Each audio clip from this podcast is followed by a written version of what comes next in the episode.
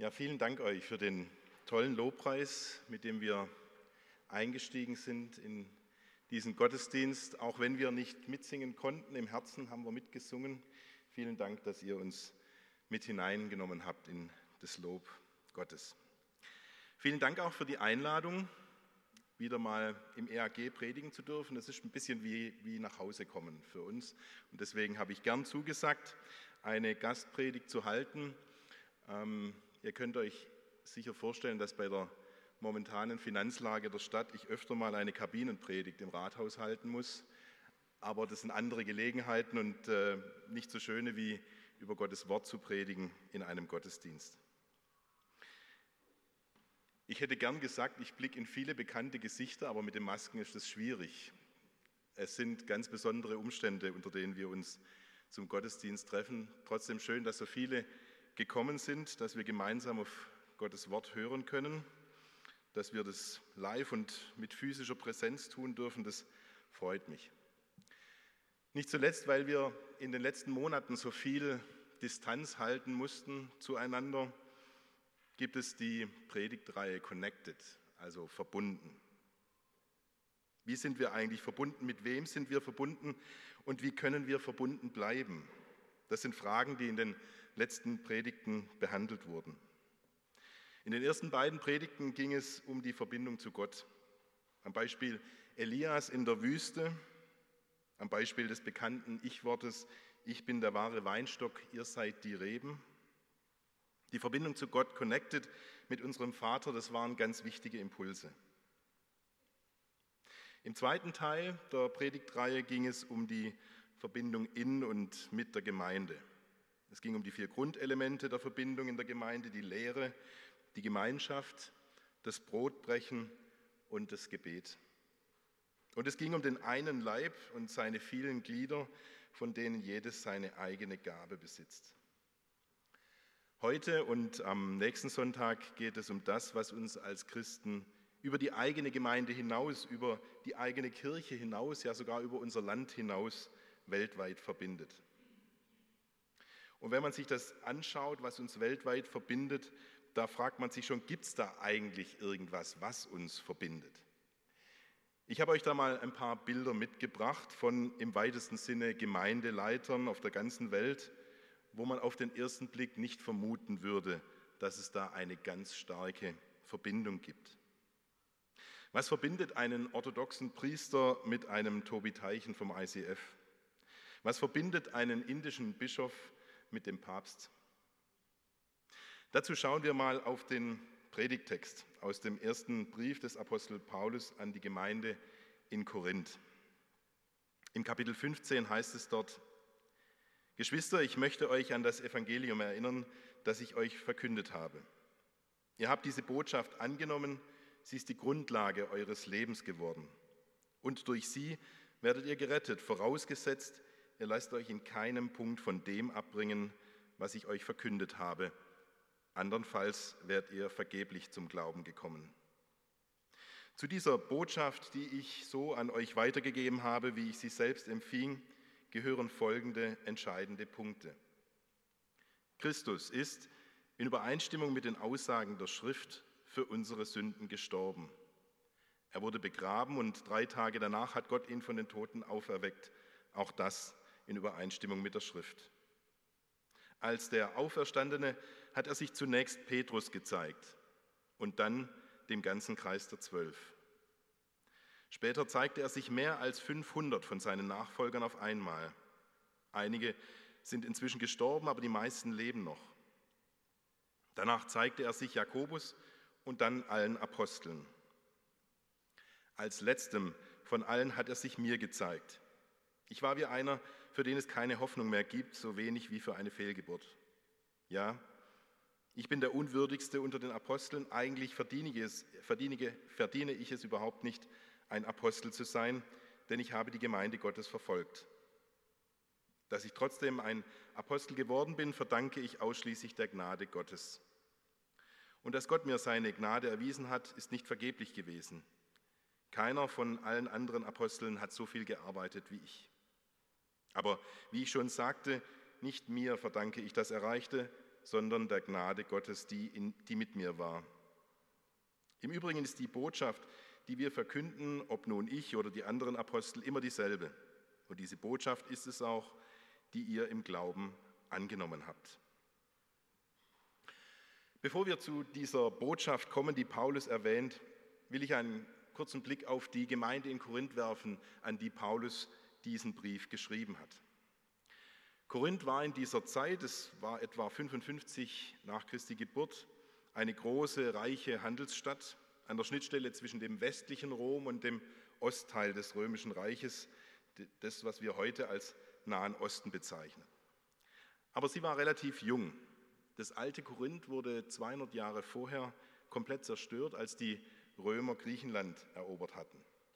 100 Jahre lag Korinth brach und erst dann hat es Julius Caesar 44 vor Christus wieder aufgebaut und ganz neu besiedelt. Das heißt, Korinth war eine Stadt, die mit vor allem freigelassenen, das heißt ehemaligen römischen Sklaven besiedelt wurde und eine ganz bunte Vielfalt aus dem ganzen römischen Reich beherbergte. Es waren gerade mal 100 Jahre vergangen, dass diese Stadt wieder gegründet wurde und es gab naturgemäß, wenn eine Stadt so künstlich entsteht, eine ganze Reihe von Kulturen und Religionen, die sich angesiedelt haben. Es gab römische Götter, es gab die griechischen Götter, es gab aber auch ägyptische Götter, die verehrt wurden und es gab auch eine jüdische Synagoge in Korinth. Es war eine Hafenstadt, eine wichtige Handelsverbindung zwischen Ost- und Westrom mit zwei wichtigen großen Häfen und natürlich mit allem, was eine Hafenstadt so an Schönem und nicht so Schönem mit sich bringt. Man kann sich trefflich darüber streiten, ob das die idealen Bedingungen waren, um eine Gemeinde zu gründen. Aber die Frage hat sich Paulus nicht gestellt, als er von Athen nach Korinth aufgebrochen ist. Er hat einen Auftrag von seinem Herrn gehabt und den hat er ausgeführt. Und das Wunder geschah. Es entstand eine stattliche, eine blühende, lebendige Gemeinde, vermutlich vor allem aus Heidenchristen, also missionierten Römern und Griechen, aber auch ein paar Juden ließen sich taufen. Ich kann mir gut vorstellen, wie es in einer so jungen Gemeinde, die schnell wächst und die sich ja nicht auf alten, eingeübten Regeln aufbauen konnte, wie es dazugegangen sein muss. Und das noch in einem Umfeld, wo der Markt an Religionen, der Markt an Philosophien, der Markt an Ideologien unendlich groß war und in der es durchaus üblich war, dass man sich aus den verschiedenen Religionen und Philosophien jeweils das Bequemste herausgepickt hat und seine ganz eigene persönliche Religion zusammengestrickt hat. Mir kam das bei der Vorbereitung der Predigt bekannt vor. Wir leben doch heute auch bei uns hier in Deutschland genau in einer solchen Situation. Klar, auf dem Papier haben die beiden großen Konfessionen in Deutschland noch rund 50% zusammengerechnet, wohlgemerkt. Aber die Realität sieht anders aus. An einem normalen Sonntag, noch vor Corona, gingen etwa 4,5% der Mitglieder der evangelischen Landeskirchen in einen Gottesdienst. Das sind etwa 1,1% der Bevölkerung. Selbst wenn man die Besucher katholischer Gottesdienste dazuzählt, die relativ gesehen etwas besser besucht sind, kommt man nicht über 4% hinaus. Deshalb kann die Situation der Gemeinde damals in Korinth auch für uns heute, hier und jetzt, ein gutes Bild sein, weil wir auch heute in unserer Gesellschaft einen bunten Markt an Religionen, an Philosophien haben. Und was ich spannend finde, ist, dass wir uns auch heute mit den gleichen Themen und den gleichen Schwierigkeiten auseinandersetzen, wie die Gemeinde damals in Korinth. Das sieht man an den Themen, die Paulus in seinem Brief anspricht. Es ging um den richtigen Umgang miteinander, um Finanzfragen in der Gemeinde, aber auch um die Ehe, um das Verhältnis von Mann und Frau oder um das Abendmahl. Ganz praktische Fragen, die er da seiner Gemeinde in Korinth geschrieben hat. Und er spitzt, nachdem er die Fragen abgehandelt hat, in seinem Brief alles auf die eine und schließlich wichtige Botschaft zu, das Zentrum seiner Botschaft, nämlich Jesus und das Evangelium. Er geht sogar so weit, dass er schreibt, ihr habt diese Botschaft angenommen. Sie ist die Grundlage eures Lebens geworden und durch sie werdet ihr gerettet. Vorausgesetzt, ihr lasst euch in keinem Punkt von dem abbringen, was ich euch verkündet habe. Andernfalls wärt ihr vergeblich zum Glauben gekommen. Paulus schreibt also ganz klar, es gibt Dinge in unserem Glauben, die sind gesetzt. Über die kann man nicht diskutieren, die sind Grundvoraussetzung dafür, dass wir gerettet werden. Und ich glaube, das ist gerade für uns heute wieder wichtig. Sicher gibt es Dinge, über die kann man diskutieren, ohne dass dadurch die Grundfesten unseres Glaubens berührt werden. Ich nehme mal das völlig unverfängliche Thema Kirchenglocken.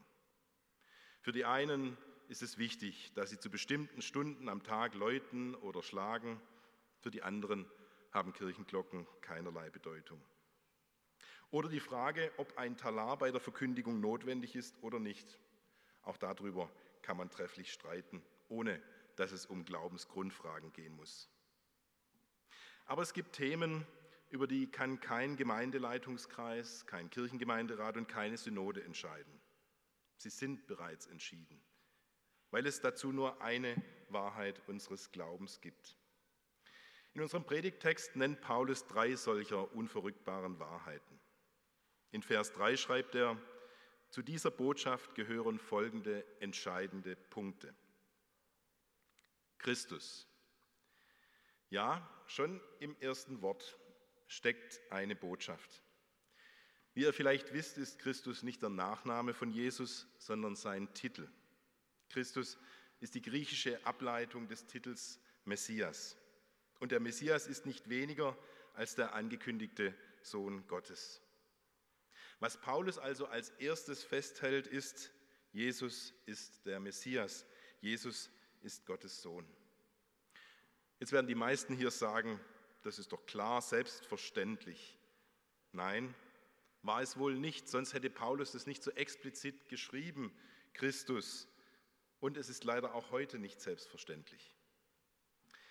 Als ich in der 12. Klasse war, kurz vor dem Abitur, also mit etwa 18 Jahren, habe ich zum Halbjahr den evangelischen Religionsunterricht verlassen und bin in Ethik gewechselt.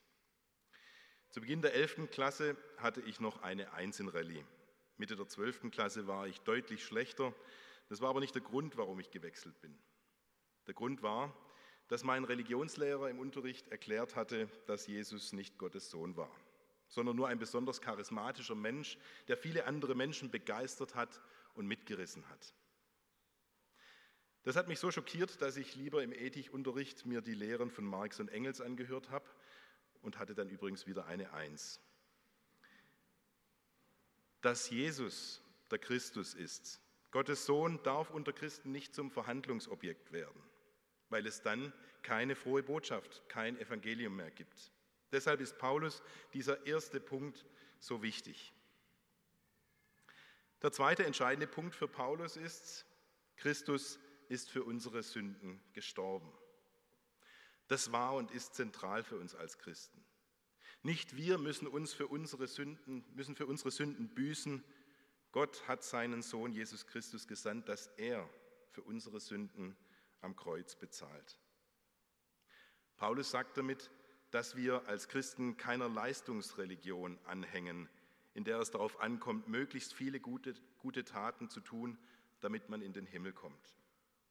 Wir sind geliebt, und wenn wir diese Liebe Gottes annehmen, wenn wir das Geschenk annehmen, das uns Gott mit Jesus gemacht hat, dann werden wir das ewige Leben empfangen dürfen. Was für eine tröstende Botschaft. Eine Botschaft, die auch damals in Korinth sich völlig abgesetzt hat von den vielen, vielen Religionen, von den Dutzenden Göttern, die verehrt wurden, die, so der damalige Glaube, ziemlich willkürlich mit den Menschen umspringen. Und ich finde diese Botschaft auch heute noch tröstend. Tröstend, dass ich als Mensch so zu meinem Gott kommen kann, wie ich bin. Mich nicht verstellen muss vor meinem Gott. Dass ich vor meinem Gott mit meinen Fehlern, mit meinen Macken, auch mit meinem Versagen bestehen kann, weil Jesus für meine Schuld bezahlt hat. Ich fand es vorhin in dem Lied so toll, wo es heißt, mutig komme ich vor den Thron, freigesprochen durch den Sohn. Schöner kann man es nicht ausdrücken, diese Vergebung, die wir erfahren und diese Freiheit, mit der wir vor unseren Gott treten dürfen. Und zum Schluss der dritte Punkt von Paulus. Gott hat ihn von den Toten auferweckt. Jesus ist also nicht tot geblieben. Wir glauben nicht an einen toten Gott, der nicht mehr lebendig ist. Wir glauben, dass Jesus auferstanden ist, dass er immer noch bei uns ist und dass er uns kennt, jeden Einzelnen von uns persönlich kennt. Paulus ist das ganz wichtig, deshalb zählt er in den nächsten 3 Versen auf, wer Jesus alles gesehen hat, nachdem er auferstanden ist, und betont sogar, dass viele davon noch leben und man sie fragen kann. Ganz so einfach ist es für uns heute leider nicht mehr. Wir können keinen der Jünger, die Jesus nach seiner Auferstehung leibhaftig gesehen haben, direkt befragen. Aber wir können mit Menschen reden, die Jesus in ihrem Leben erfahren haben. Menschen, die Jesus kennen und schon einiges mit ihm erlebt haben. Und wir können Jesus selbst begegnen. Hier im Gottesdienst, in der Gemeinschaft mit anderen Christen oder im Gebet. Aber auch ganz praktisch im Alltag. Wir können morgens aufstehen und beten. Beten, dass Jesus mit uns in den Tag geht, dass er bei uns ist, wenn es schwierig wird, wenn wir schwierige Themen haben, in der Familie oder im Beruf. Dass wir seine Nähe spüren dürfen, in allen Lebenslagen, ob es uns gut geht oder nicht so gut geht. Paulus gibt uns übrigens neben diesen 3 Grundwahrheiten, dass Jesus der Christus ist, dass er für unsere Sünden gestorben ist und dass er auferstanden ist, noch einen Hinweis, wie wir erkennen können, ob etwas wirklich wichtig ist. Er schreibt nämlich bei jedem dieser entscheidenden Punkte dazu, in Übereinstimmung mit der Schrift. Die Schrift, also Gottes Wort, die Bibel, soll uns Richtschnur sein bei der Entscheidung, auf was es ankommt. Keine menschenerfundenen Regeln, keine weltlichen Gesetze, keine Vorgaben von Kirchenleitungen und Synoden, keine Dogmen aus der Kirchengeschichte. Mit der Schrift, schreibt Paulus, müssen unsere Wahrheiten übereinstimmen. Darauf kommt es an. Martin Luther hat es mit der schlichten Formulierung sola scriptura umschrieben, allein die Schrift. Deshalb lesen wir Christen, vor allem wir Protestanten, so intensiv in der Bibel. Deshalb studieren wir die Aussagen, deshalb diskutieren wir darüber und deshalb ist auch die Basis einer jeden Predigt die Bibel. Nicht, weil sie ein Gesetzbuch darstellt, an das man sich halt halten muss. Nicht, weil sie ein toller Ratgeber für unterschiedliche Lebenslagen ist und nicht, weil man das halt immer schon so gemacht hat. Nein, weil die Bibel ein Liebesbrief Gottes an uns Menschen ist. Und jeder, der schon mal einen Liebesbrief bekommen hat, auch wenn es vielleicht schon ein bisschen her ist, weiß, den liest man nicht nur einmal. Den will man immer wieder lesen, weil man sich danach gut fühlt und weil man sich danach geliebt fühlt. Dieser Liebesbrief, die Bibel, ist übrigens das am meisten gedruckte, am häufigsten übersetzte und am weitesten verbreiteste Buch der Welt. In über 600 Sprachen übersetzt, verbindet uns Gottes Wort mit Millionen von Christen weltweit. Die gute Nachricht, die Botschaft von Jesus Christus als Gottes Sohn, seinem Sterben für unsere Sünden, seiner Auferstehung, kennt keine Sprachgrenzen, keine Hautfarbe, keine Nationalität. Ich war in meinem früheren Job viel im Ausland unterwegs und bin dabei immer wieder auch in Kirchen, in Gemeinden oder in christlichen Schulen gewesen, in Indien, in China, in den USA oder in Mexiko. Und das Großartige dabei war, immer wenn wir auf Jesus und seine Bedeutung für unser Leben zu sprechen gekommen sind, waren alle Barrieren von Sprache, Kultur, Hautfarbe oder Protokoll überwunden. Dann waren wir verbunden, connected, als Jünger Jesu, als Brüder und Schwestern im Herrn. Ich wünsche uns, dass wir dieses Bekennen Jesu bei aller Distanz als Verbindung nutzen, als Verbindung zu Gott, als Verbindung untereinander in der Gemeinde, aber auch als Verbindung der Christen weltweit. Ich wünsche uns, dass wir diese Verbindung in der Hoffnung und im Bekenntnis auf Jesus weitertragen, auch in dieser schwierigen Phase. Amen.